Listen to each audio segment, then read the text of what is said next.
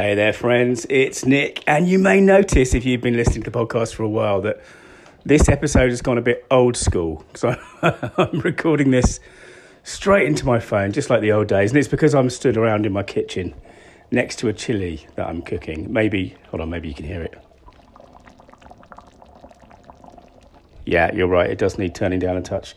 Um, so I've been thinking a bit about trust today. I was listening in the week. I was listening to a podcast, uh, an interview with Jim Collins, who wrote Great to Good. He wrote Turning the Flywheel, books I've mentioned on this podcast before.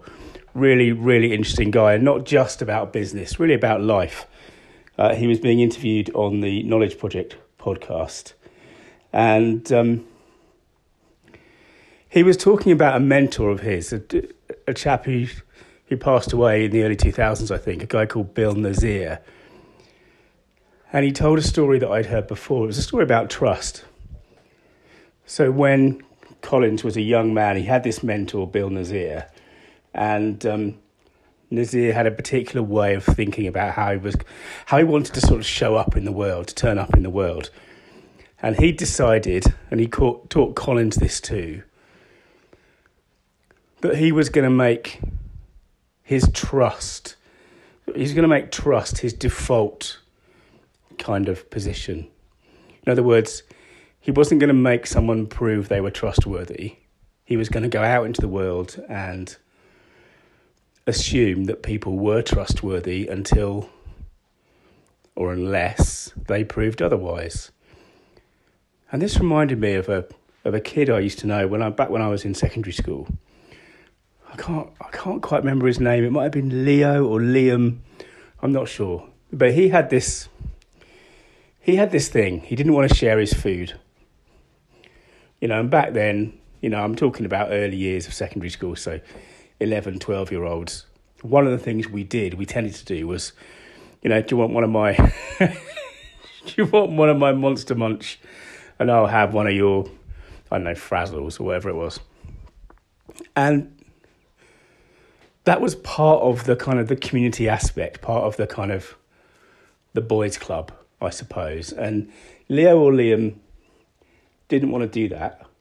He had a, and, and he had what I felt then, and still feel was a completely solid kind of philosophy about this. He said, "No, I don't give anything, and I don't ask for anything." that way keeps it simple. And as you know, if you listen to this podcast for a while, I'm all in favour of, of keeping things simple. But as solid and as practical as that philosophy was, I don't give anything, I don't take anything. I always felt that it was sort of a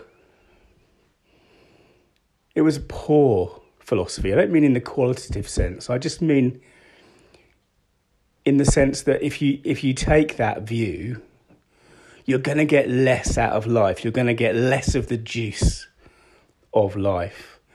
And it's certainly true that when I started in business, when, you know, really we had, we almost had, I almost had no business being in business when I first started. You know, I didn't really know what I was doing. And certainly I was putting on a mask to some extent. I mean, don't get me wrong, I always did the work. I worked hard to cover up my deficiencies. I still do, I hope, um, do that. But we were so, I mean, you know, I was a long way from understanding whether I should be getting contracts or asking for contracts or signing contracts. And I just chose to trust people and yeah, that what that means is that occasionally you get you get screwed. Basically, occasionally people do things that they say they wouldn't do. Sometimes they don't. they don't do things. Sorry, I just stirring the chili. They don't do things that they say they would do. But I find myself when I'm listening to Collins talk about, um, you know, his experience and and you know what his mentor told him I find myself nodding in agreement because he essentially says you open yourself up to so much more opportunity if you trust by default. So much more life, I suppose. And um, one of the, the, other things that got me thinking about this, I'm going to stop in a second because the chili's almost done, I think. Um, I mentioned recently I've been doing some work supporting a a really cool company, actually, and one of their customers has been has been trying to pay for something, and for whatever reason, the credit card was failing. And it's not, you know, I'm, this happened sort of over Friday night and into Saturday morning, and there's obviously no way we can really, we're not going to be able to fix it between now and at the very earliest Monday morning.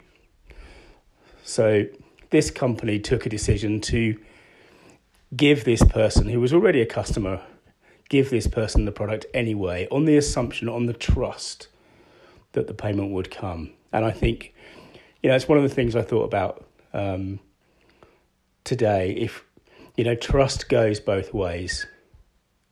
If we want it for ourselves, we need to give it for other people. Because one of the other things that Bill Lazier told Collins is that if you treat people as if they're trustworthy, the chances of them living up to that standard are much more than if you treat them the other way. Anyway, I don't know where my friend Leo or Liam is now. I hope, I kind of hope that he he he learned that it was better the other way. And whatever he is doing, I hope he's having fun and smiling and has lots of treasure to share with other people. Anyway, Thanks for listening. I'm off to eat. And remember, your story means business. Hey, this is Nick. Thanks again for listening. To dig deeper, search for story.business.